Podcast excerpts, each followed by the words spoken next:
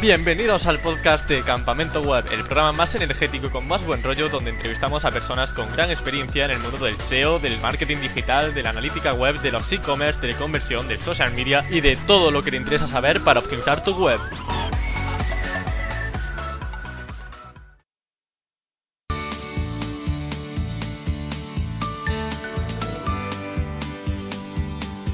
Las cosas solo son aburridas si te las cuenta un aburrido, porque el derecho también puede ser divertido. En esta ocasión tengo el placer de entrevistar a Nando Olcina, autor de elabogadodigital.com. Es un fiera de la abogacía y siente especial atracción por la legalidad del mundo digital. Lleva más de 14 años ejerciendo como abogado, aunque también afirma ser un apasionado del baloncesto, llegando incluso a ser parte de un equipo de Primera División Nacional y EVA en Alicante. Hoy está con nosotros para despejarnos todas las dudas sobre derecho, aunque adelanto que no van a ser pocas. Bienvenido Nando, ¿qué tal estás? Muy bien, ¿qué tal Emilio? Encantado de estar aquí contigo. ¿Qué tiempo hace por Alicante? ¿Soleado? Pues está haciendo, está empezando a parecerse ya esto a la primavera, no como hace unos, unas fechas que, que sabes que cayó una, una buena gota fría y, está haciendo frío este invierno, pero vamos, ahora, ahora, empieza, ahora empieza lo bueno. Bueno, pues entonces genial. Y bueno, qué mejor día que hoy soleado y perfecto para irse a tomar algo, ¿no? Para hablar de derecho. No, hombre, ¿verdad? no, hombre, fuera broma, estoy seguro de que hoy vamos a poder aprender muchísimo y sobre todo vamos a poder darnos cuenta de la cantidad de cosas que hacemos mal con una página web o con un blog o, con un e-commerce sobre derecho. Así que, bueno, vamos a ir destapando algunas dudas que creo que muchas personas tienen. Así que nada, vamos a comenzar en primer lugar hablando sobre dominio porque bueno mucha gente sabrá que si registramos un dominio que incluya el nombre de una marca registrada nos pueden denunciar y bueno de hecho a mí me, notificaron por correo que cerrará un dominio en 48 horas o me denunciaban así que es algo que impone cuanto menos entonces para no llegar a ese extremo de que te llegue la marca diciendo oye que o cierra el dominio o te denunciamos ¿dónde podemos consultar esas marcas registradas desde internet? No solo para un dominio, sino incluso para registrar la marca propia de tu, de tu nuevo proyecto. Pues a ver, eh, podemos acudir tanto a las oficinas, eh, a los localizadores de marcas de las distintas oficinas de, de, cada país. En, España en concreto es la Oficina Española de Patentes y Marcas. Y si, vamos, si queremos ir a, registrar una marca para un determinado país, podemos ir a las oficinas de cada país en concreto. Luego también hay una, una, una página web que se llama TMView, como de vista, ¿vale? Que es para ver eh, marcas y luego también hay un, servicio, pero ese ya es de pago, eh, de la oficina eh, de la Organización Mundial de la Propiedad Intelectual, que es la OMPI o la, la, WIP en inglés, pero esa ya es de pago para ver las, las, clases de las marcas y demás. Pero yo lo que acudiría en concreto, para lo que me estás preguntando en concreto, sería acudir a la mm, pues al localizador de marcas de la Oficina Española de Patentes y Marcas o al, o al TMView, que ahí tecleas, el, es totalmente gratuito y puedes hacerte una idea inicial cuando vas a, registrar un dominio que se te ocurre brillante y dices, ojo, es que, es que a ver si luego resulta que coincide con una marca y te puedes meter en un, en un lío. Por cierto, Emilio, ¿qué pasó con esa marca? ¿Cerraste la web o qué? Sí, tuve que cerrarla. Lo que pasa que, bueno, me dijeron un SEO que debería haber hecho una redirección 301 hacia un nuevo dominio. La verdad que no estuve ahí ágil, pero más que nada por el miedo de, que me denunciaran. Así que dejé el dominio eliminado. aunque, hagas una redirección te lo pueden te lo pueden cobrar. Porque si yo tecleo esa web eh, o sea, ese, dominio y me redirecciona a otra web, al final estoy haciendo uso de ese dominio, ¿no? Llevándome el, prestigio de esa marca. Ah, pues entonces mejor. También eh, conoce el caso de una empresa de Tupperware, ¿no? Puede ser que le pasó algo este, similar. Este tú ya te lo sabes, porque yo creo que esto lo contamos en alguna charla de estas que, hemos dado. Por eso lo pregunto. Esto me lo contó, en realidad me lo contó eh, Hugo Gómez de la Criatura Creativa y, y lo que lo que él me contó es que tenían unos amigos que tenían eh, una página web que se llamaba eh, No Más Tappers de Mamá, que, era un poco un blog de cocina para, para iniciados en el tema de la, de la cocina o para aquellos que no tienen ni idea de cocinar y quieren hacer algo fácil, ¿no? O sea, no más tuppers de mamá, es decir, no necesitas los tuppers de tu madre. Sí.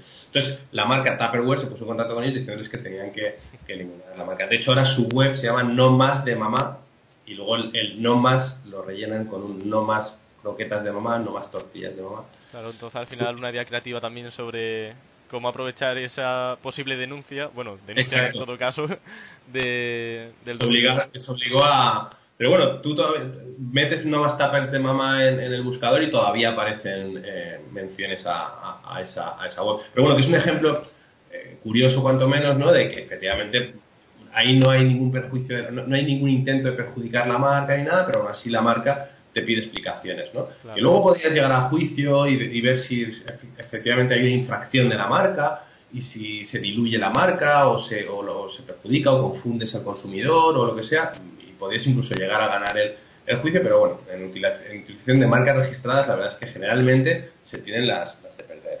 ¿vale? Y si se parece la marca, ¿también tenemos el as de perder? Si se parece también, porque al final si lo que haces es buscar una confusión, luego había otro caso eh, que me contaron una vez que había uno que había puesto, se había registrado, él se llamaba Mark, Mark lo que sea, y había registrado MediaMark, ¿no? se dedicaba a venta de, de, pues de, artículos de informática. Entonces, yo creo que MediaMark, M-R, M-A-R-C y MediaMark, ¿no? Pues es como que sí que induce a confusión, ¿no? Sí. sí, que pueden, sí que podrían reivindicártela. Vale, entonces, bueno, un poquito más complicado de lo que podría parecer al principio el tema de registrar un dominio. Aunque bueno, si ponemos algún prefijo, por ejemplo, mundo zapatos, por ejemplo, no creo que haya ningún problema. Así, dominio genérico. Bueno, también tanto blogs como tiendas online suelen recopilar datos de usuarios, ya dejando un poco el tema de los dominios, ya sean correos, direcciones, teléfonos, y aquí entra un juego un poco, si no me equivoco, a la ley de protección de datos. ¿Qué debemos hacer para cumplir esa ley? Bueno, esta pregunta es, es amplia. ¿eh? amplia ¿no? sí. voy, a hacer, voy a hacer como una especie de, de, resumen, ¿vale? Porque al final, efectivamente, cuando recabamos datos personales a través de nuestro blog o de nuestra web, pues entra, eh, aplica totalmente la LOPD, el reglamento que lo desarrolla, y ojo que a partir, bueno, ya ha entrado en vigor el Reglamento Europeo de Protección de Datos, ¿vale? Eh, ha entrado en vigor ya, pero se aplicará a partir del 25 de mayo de 2018. No obstante, es bueno que ya vayamos un poco pensando o, enfocándonos un poco o alineándonos con lo que dice ese, ese, ese, reglamento europeo de protección de datos. Entonces, vamos a hacer como una especie de totum revolutum, digamos, o sea, una, todo lo que dice un poco la ley, el reglamento y tal, y, y os lo estructuro de la siguiente manera. Eh, eh, yo creo que lo más importante que tenemos que tener en cuenta cuando tratamos datos es que debemos obtener el consentimiento del usuario. No podemos pensar que los datos, eh, porque nos los cedan o por nos un cliente o un usuario nos, nos, nos, ceda sus datos, quiere decir que sean nuestros. Los datos son de cada uno de nosotros, ¿no? O sea, ese derecho fundamental que es el, el dato personal, ¿no? Entonces, eh, em, lo más importante es obtener el consentimiento de su usuario, ¿no? Y ese, consentimiento tiene que ser libre, informado específico e inequívoco, ¿vale? Eso es lo, lo, más importante. ¿Qué quiere decir inequívoco? Pues que, que haya una declaración del interesado o del que, nos, da los datos o una acción positiva que indique em, que el interesado está de acuerdo en, proporcionarnos esos datos, ¿no? No puede deducirse del silencio o de la inacción del, del, que nos proporciona los datos, ¿no?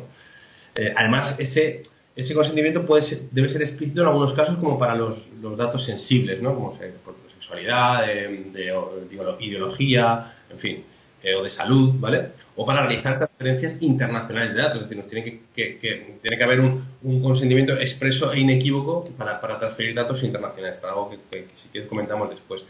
Y eh, obviamente ese consentimiento tiene que ser verificable. Nuestra palabra está muy bien, pero mm, tenemos que articular algún, sistema que nos permita acreditar que efectivamente eh, pues, pues, se ha recabado ese, consentimiento. Entonces, para recabar ese consentimiento, como hemos dicho antes, debe ser informado, tenemos que informar al usuario. ¿De qué debemos informarle? Pues de qué datos estamos, suyos estamos recabando y tratando, para qué los, los recabamos, si van a ser cedidos o no a terceros, identificar quién es el responsable de tratamiento, que al final es la persona que decide qué se hace y qué no se hace con esos datos, Em, facilitar eh, esos datos de contrato responsable de tratamiento para que se ejerciten los derechos de acceso, notificación, cancelación, oposición y luego alguno más que se ha incluido eh, con el reglamento como el derecho de portabilidad, en fin, una serie de cosas. Y luego, por eso, para toda esa información, como estamos hablando de webs y de blogs, ¿dónde tiene que estar? Pues en una política de privacidad. Debemos disponer de una política de privacidad en la que se contenga toda esa información. No es un capricho, no es algo que, adorne una web,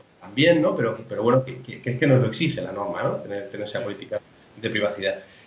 Y, pues eso, también, de momento, sigue la obligación de dar de alta los ficheros ante la Agencia Española de Protección de Datos y otra obligación, la última diría yo, sería disponer de un documento de seguridad, ¿vale? En el que se recogen pues medidas de tipo organizativo y técnico que garanticen la seguridad de los datos de carácter personal y se evite pues, su alteración, su pérdida, tratamiento o acceso no autorizado por parte de, terceros. En fin, yo ese sería un poco el escenario. Por resumir, si quieres, es mm, obtener el consentimiento, informarlo mediante una política de privacidad, dar de alta los ficheros en la agencia y disponer de un documento de seguridad. Vale, perfecto. Y ese enlace a la política de privacidad puede estar en el footer de la página web o si, por ejemplo, si estamos recabando datos sobre eh, el correo de un suscriptor futuro, tiene que estar justamente arriba de la, del botón de suscribirse o puede estar abajo en la página web. La norma no te regula eh, dónde tiene que estar y cómo tiene que estar. Cómo tiene que estar si lo regula. no, tú dices exactamente dónde tiene que estar, pero al final tiene que ser visible, accesible, eh, que en el momento del, de la, del, es decir, que no se, no se interprete que se está ocultando. Entonces, yo soy partidario de cuando tú estás em, recabando los datos personales, que aparezca la casilla visible sin marcar, por supuesto, porque si aparece premarcada no hacemos nada, em, que aparezca la casilla sin marcar con la información de, oye, he leído y acepto la política de privacidad, así como la inclusión de mis datos en un fichero titularidad del, del propietario de la web, y ya está, y arreglado, ¿no? Vale, genial. Y bueno, también relacionado con la recopilación de datos, si usamos MailRelay, Macumba Mail u otros proveedores de email marketing de la Unión Europea, debemos tener algún tipo de precaución legal más, porque bueno, en tu charla del World Quantum Record de 2015 comentabas que, por ejemplo, si usábamos MailChimp, al no ser de la Unión, pues necesitaba cumplir unos requisitos bastante tediosos y que, bueno, eran algo complejo. Emilio, eso hace mucho tiempo. Sí, por eso te pregunto, digo, a ver si estoy ya un poco desactualizado al respecto. Eh, entonces, estaba un poco en auge, no sé si recordás el tema del Safe Harbor, ¿vale? Sí. Que el Safe Harbor era como un marco eh, legal que, permitía pues que los datos se transfirieran de Europa a Estados Unidos, ¿vale? Mm. Entonces, eh, hay un procedimiento, a ver, llevado a cabo por un abogado eh, austriaco que se llama Maximilian Schrems, que, eh, bueno, que a la vista de lo que había sucedido con, el tema de Edward Snowden, las filtraciones que había, habido y tal, pues como que no, que no había seguridad en cuanto a los datos y, eh, bueno, el Tribunal de Justicia de la Unión Europea, en un procedimiento determinado, lo que hace es decir que invalida ese, ese acuerdo, ese, ese convenio de ese hardware de acuerdo seguro de transferencia de datos internacionales, ¿vale? Hemos estado mucho tiempo, eh, se ha estado mucho tiempo intentando hacer otro marco, ¿vale? Que es el Privacy Shield, ¿vale? Que, se ha probado hace relativamente muy poco, que lo que hace es, mm, Estados Unidos se, se comprometió en ese momento a ser más cuidadosa con ese tipo de cosas y no dar prioridad a la seguridad nacional, sino a la protección de los derechos de los datos individuales. Trump ahora mismo se lo ha cargado, porque mm, sigue en vigor el, Privacy Shield, pero se lo ha cargado por, por sus políticas de, pues, de, no, de no respetar los datos personales de los terceros y, también pues, ha, aprobado una ley que permite la comercialización indiscriminada por parte de, los, de, las, de las multinacionales de, o bueno, de los prestadores de servicios de Internet ¿vale? De los datos personales que recaba, ¿vale? Entonces, esto, para responder a tu pregunta, es si usamos MailRelay o Acumba Mail, que son, están en territorio español, no habría que cumplir ningún otro eh, requisito más que no fuera un contrato de encargado de tratamiento con ellos. No haría falta recabar un consentimiento expreso de transferencia internacional de datos o obtener una, una autorización internacional. Ahora mismo con el Privacy Shield tampoco es necesario hacer eso, pero si se nos carga, nos cargamos el Privacy Shield como en su día eh, se cargaron el Safe Harbor, sí sería necesario. No sé si he respondido porque me he enrollado un poco. Vale, sí, sí, perfectamente ha respondido. Eh, bueno, también creo que no descubro nada si digo que la gran mayoría de sitios web no ponen la casilla de aceptar la política de privacidad cuando mandamos un correo o nos suscribimos. Entonces te quería preguntar si es fácil que alguien que quiera fastidiar eh, a la competencia, por ejemplo, eh, lo consiga. Sí, a ver, por no tener la casilla, pues posiblemente no, o sea, pero sí, sí se trata de sus datos personales y alguien que tenga ganas de dar la, la, lata, ¿vale? De todas maneras, las empresas deberían revisar la forma en la que obtienen y registran el consentimiento, ¿eh?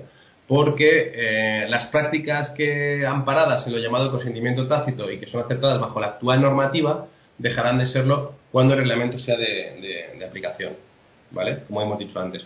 Vale, de acuerdo. ¿Podemos copiar la política de privacidad de otro sitio? Pues hombre, como suelo decir en estos casos, poder puedes, pero otra cosa es que debas. la política de privacidad, como cualquier otra obra, puede estar sujeta, a, o sea, está sujeta a derechos de autor, ¿vale?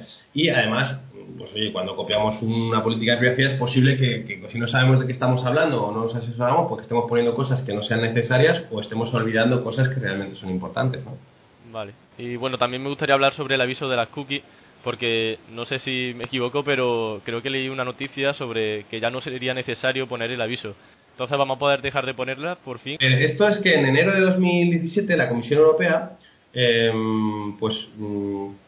Publicó un publicó un borrador de, mm, borrador de reglamento de privacidad vale de reglamento de privacidad eh, electrónica que entraría en vigor junto con el reglamento europeo de protección de datos.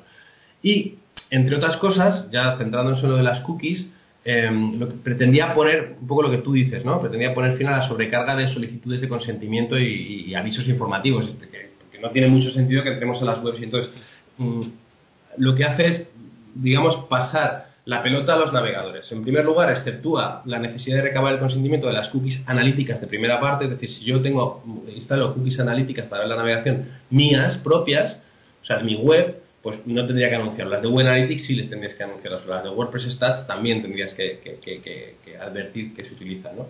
Y los navegadores eh, deben ofrecer un conjunto de opciones de configuración de privacidad. Una especie de ajustes de privacidad visibles, y inteligibles o entendibles al permitir a los usuarios que hagan una elección informada al configurar su navegador, ¿vale? Que pueden, por, ejemplo, pueden poner nunca aceptar cookies, solo se aceptan cookies de primera parte, es decir, las cookies de la web, no todas las cookies que tiene instaladas el, o aceptar toda, aceptar todas las cookies. O sea, esa es un poco la idea, pero bueno, eso todavía está está, en el aire. ¿eh? Vale, pues ojalá salga adelante para ver si podemos ya por fin dejar eso intrusivo. Bueno, yo creo que nos hemos acostumbrado un poco, ¿no? Ya también a. Sí, pero sigue siendo pesado, al menos personalmente. pero sí, ya no es tan tedioso como, como antes. Bueno, pasemos al tema del plagio, porque cualquier texto, imagen u obra propia que publiquemos en Internet pasa automáticamente a tener derechos de autor. Eh, pero si el autor especifica que tiene, por ejemplo, licencia de Creative Commons en su contenido, ¿podemos usarla directamente o puede haber ciertas restricciones dentro de esa licencia? A ver, em, cualquier obra, por el mero hecho de su creación, está sujeta a derechos de autor. Ese es el, principio, ¿no? No es que pase automáticamente a tener derechos de autor, sino que la mera creación ya te otorga esos, esos derechos. Entonces, cuando tú compartes un un, contenido, el que sea, un, texto, una fotografía, una imagen, un diseño, eh, bajo la licencia Creative, Commons, lo que estás haciendo es eh, decirle, oye, puedes utilizar mi obra sin ningún tipo de problema, pero conforme a lo que yo te digo, ¿vale? Entonces las licencias Creative Commons tienen unos logotipos, para el que no lo sepa, en las que tú lo que haces es compartir eso con, una especie de, iconos, ¿no? Y los iconos pues son de, pues de reconocimiento, en el que está permitida cualquier explotación, incluso de forma comercial e incluso la transformación, pero simplemente me tienes que atribuir, tienes que atribuir la, autoría, ¿no?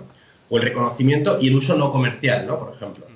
O el reconocimiento o no comercial y a compartir igual, porque se permite hacer obras derivadas, pero no el uso comercial y su distribución se hace bajo la licencia de la obra original, ¿vale? O sea, es decir, se combinan varios iconos en los cuales, aunque se comparta por Creative Commons no quiere decir que pueda hacer lo que me dé la gana, sino que tendré que atender a los iconos que, aparezcan publicados por, el autor o a los que se somete la licencia eh, que, otorga el autor para poder, porque a lo mejor eh, puedo utilizarla para mi blog, pero no puedo hacer camisetas con ello, ¿vale? Porque el, blog no tiene un fin comercial y las camisetas, vender camisetas sí tiene un fin comercial, para que nos hagamos que suele ser la, consulta que más se suele hacer. Así que sí, o sea, mm, eh, se puede utilizar los, los los contenidos sujetos a, licencias Creative Commons, pero limitado a lo que nos concede el autor. Vale, perfecto. Eh, por tanto, si nosotros tenemos un blog o tienda online y nos copian el contenido, pero no tenemos la licencia Creative Commons porque ni sabíamos que existía, por ejemplo, podemos denunciar a ese plagiador, ya sea texto, imagen o lo que sea. Claro, es que, a ver, nosotros no estamos obligados a compartir con Creative Commons, es decir, nosotros podemos publicar cualquier cosa en nuestro blog, en nuestra web, y no tenemos por qué licenciarla con, Creative Commons.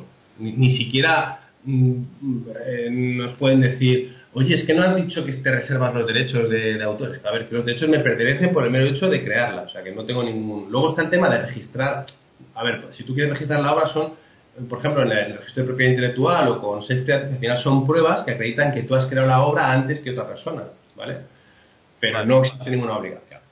Vale, y el proceso de cómo debemos proceder en el caso de que, por ejemplo, digamos que un blog no ha copiado el contenido. A veces, pues bueno, mandamos un correo diciendo, oye, este contenido es mío, elimínalo porque es propiedad mía, pero no nos hacen caso. ¿Cómo podríamos proceder entonces para...? lo que se suele hacer es mandar un, el típico mail y tal, luego hay gente que enseguida se disculpa o te dice que no lo sabía o tal, luego ya pues se da, se da el paso del, al burofax o ponerte en contacto con un abogado y que el abogado le remita un burofax al, al, para que vean que vas un poco más en serio y si ya no hacen caso pues entonces hay que demandar. ¿Vale? perfecto. Bueno, si ya hay que llegar al extremo, sabéis que en Andolfina puede ser un abogado de confianza. Existen bancos de imágenes y audio con derechos libres de autor y en esos casos podemos coger lo que queramos sin preocuparnos siquiera por mencionar la fuente o sí que hay que preocuparse por ello. Claro que hay que preocuparse, al final es un poco, a ver, eh, es, eh, al final tú cuando coges ese tipo de, um, utilizas ese tipo de bancos de imágenes, pues, pues tendrás que someterte al contrato que tienes firmado con ellos. Es como si tú creas un, un contenido en tu blog y, y, acordamos de qué manera lo tengo que compartir yo en el mío. Igual que las licencias Creative Commons. Entonces, si el banco de imágenes me exige que digas que esa, que esa aunque pagues, que digas que corresponde a ese banco de imágenes, pues lo tendrás que poner. Pero bueno, generalmente creo que cuando pagas no te exigen esa cita de... de no, te exigen citar la fuente, pero hay que estar a lo que pactes con ellos. De acuerdo, entonces lo más importante, la conclusión más importante que saco de esto de Creative Commons o de cualquier banco de imágenes es que tenemos realmente que limitarnos a lo que eh, exige el contrato o al fin y al cabo... Eh, eh, siempre, siempre, como principio general, al final te, vas a tener que ceñir a lo que hayas pactado con, con, la otra parte, pero para cualquier cosa, no solamente para la utilización de contenido. Entonces, al final, el, el Creative Commons es yo comparto un contenido y te digo qué puedes hacer con él. Pues mira, puedes utilizarlo siempre y cuando me cites o no hagas un uso comercial de, ello. O mira, solamente con que me cites puedes hacer lo que te dé la gana. O puedes citarme y tener un rendimiento económico, pero no puedes transformar la obra, ¿vale? O te obligo a que lo que hagas, si transformas la obra, la compartas con la misma licencia que la estoy compartiendo yo, ¿vale? Hmm. Ese tipo de, limitaciones, ¿no? Y con los bancos de imágenes, pues, pues lo mismo. Vale, genial. Eh, también, ya pasando al tema del contenido y de nuestro propio blog, eh, los bloggers somos responsables del contenido que subimos a nuestro sitio, pero ¿y de los comentarios somos también responsables? Pues sí, ¿vale? Somos responsables en tanto en cuanto tengamos conocimiento efectivo, ¿vale? Es lo que dice la norma y lo que la jurisprudencia se ha pronunciado al respecto, ¿vale? En cuanto a si tenemos conocimiento efectivo de que lo que se publica es, eh, es manifiestamente ilícito, ¿vale? Si yo no puedo saber si si lo que una opinión que ha publicado alguien eso no es ilícito, pues entonces no me van a exigir que lo retire. Yo de todas maneras soy eh, partidario mm, de, de, retirar los comentarios que nos requieran o que nos comuniquen por mail o por burofax. Oye, esto es, es injurioso, salvo que tengamos em, medios o mecanismos para averiguar si es cierto o no y podamos en algún momento defendernos y decir, oiga, es que esto no es ilícito porque es cierto o, eh, bueno, o, efectivamente, pues, pues, bueno, que vamos, que, que, sí que somos responsables y que tenemos que eh, poner los medios para, para eliminarlos siempre y cuando corroboremos que efectivamente eh, incumplen algún tipo de norma. Y bueno, para terminar eh, la parte de preguntas profesionales, bajo tu experiencia, ¿suelen denunciar a e-commerce pequeños o los más perjudicados frecuentan ser grandes marcas? Pues depende, te puede caer, porque al final, eh, ¿qué es denunciar? Pues te pueden caer sanciones de consumo, que eso son habituales, y ahí les da igual que seas un e-commerce pequeño que uno grande. Luego, temas de marcas, pues posiblemente sí que persigan cuando ven que detrás hay un rendimiento económico importante. Yo creo que, que bueno, que, depende de lo que estemos hablando, puedes tener más o menos posibilidades, pero eh, cuando perjudicas a alguien, no miran, no, no, no van a mirar si es grande o pequeño. Vale. Eh, bueno, también un abogado digital tiene que estar más en constante actualización que un abogado normal, entre comillas. Bueno, eh, cualquier abogado tiene que estar actualizado porque, porque, porque las normas van cambiando, hay sentencias nuevas, jurisprudencia y tienes que estar siempre actualizado. Cualquier abogado de cualquier rama. Quizá el abogado, un abogado que se hace llamar digital, como en mi caso, que, que bueno, que al final no deja de ser un, el nombre de un dominio, pues no es que me considere un abogado digital, yo soy un abogado convencional, solo que me gustan los temas de, de, marketing, de tecnología y, al final lo que, te, lo que te obliga es estar un poco más actualizado en temas que no son tanto, eh, bueno, aparte de estar actualizado en temas de derecho, también en temas tecnológicos, en temas de, pues eso, de todo, de todo lo que me contáis con todas esas charlas tan chulas a las que, voy, junto con vosotros, pues eh, tienes que estar un poco al loro también de, todo lo que ocurre en el mundo tecnológico. ¿Y cómo te informas sobre las novedades de, de? De que cómo me informo de las novedades de ayer, pues estoy, estoy, suscrito a millones de, blogs, eh, estás atento a nuevas publicaciones, eh, vas investigando y al final pues pues internet es, es, el mejor aliado para ese tipo de, de, actualización, ¿no? Cosa que antes no existía. Yo ya, estoy teniendo unos ya voy teniendo unos años y antes acceder a es, a mí es lo que me maravilla de, de, internet, ¿eh? la cantidad de información luego hay que saber distinguir la, la, buena de la mala, lo que es información a lo que es infoxicación, pero, pero es impresionante la cantidad de recursos que te proporciona Internet, es acojonante. Hmm. Y para aquellos oyentes que se sientan interesados por el tema de la abogacía digital en concreto, aparte del abogadodigital.com, que es tu blog y que, bueno, seguro que es de gran ayuda a muchísimos de los oyentes, ¿qué otros blogs recomiendas leer? Buah, pues hay un montón. Eh, pues mira, está el de Andy Ramos en cuanto a propiedad intelectual y que es un fenómeno. Está mm, el blog de eh, Javier Prenafeta, está el de David Maestu está el de Sergio Carrasco, luego hay una web que se llama Términos y Condiciones de Sergio Morel. Hay un montón de webs que, que, que, con contenido eh, muy, muy, muy, muy valioso, o sea que, que hay mucho profesional por ahí, por ahí fuera que, son unos fenómenos. ¿Y tu mujer Isa siente alguna pasión por el derecho o no habéis pensado en hacer una fusión copy-dereching?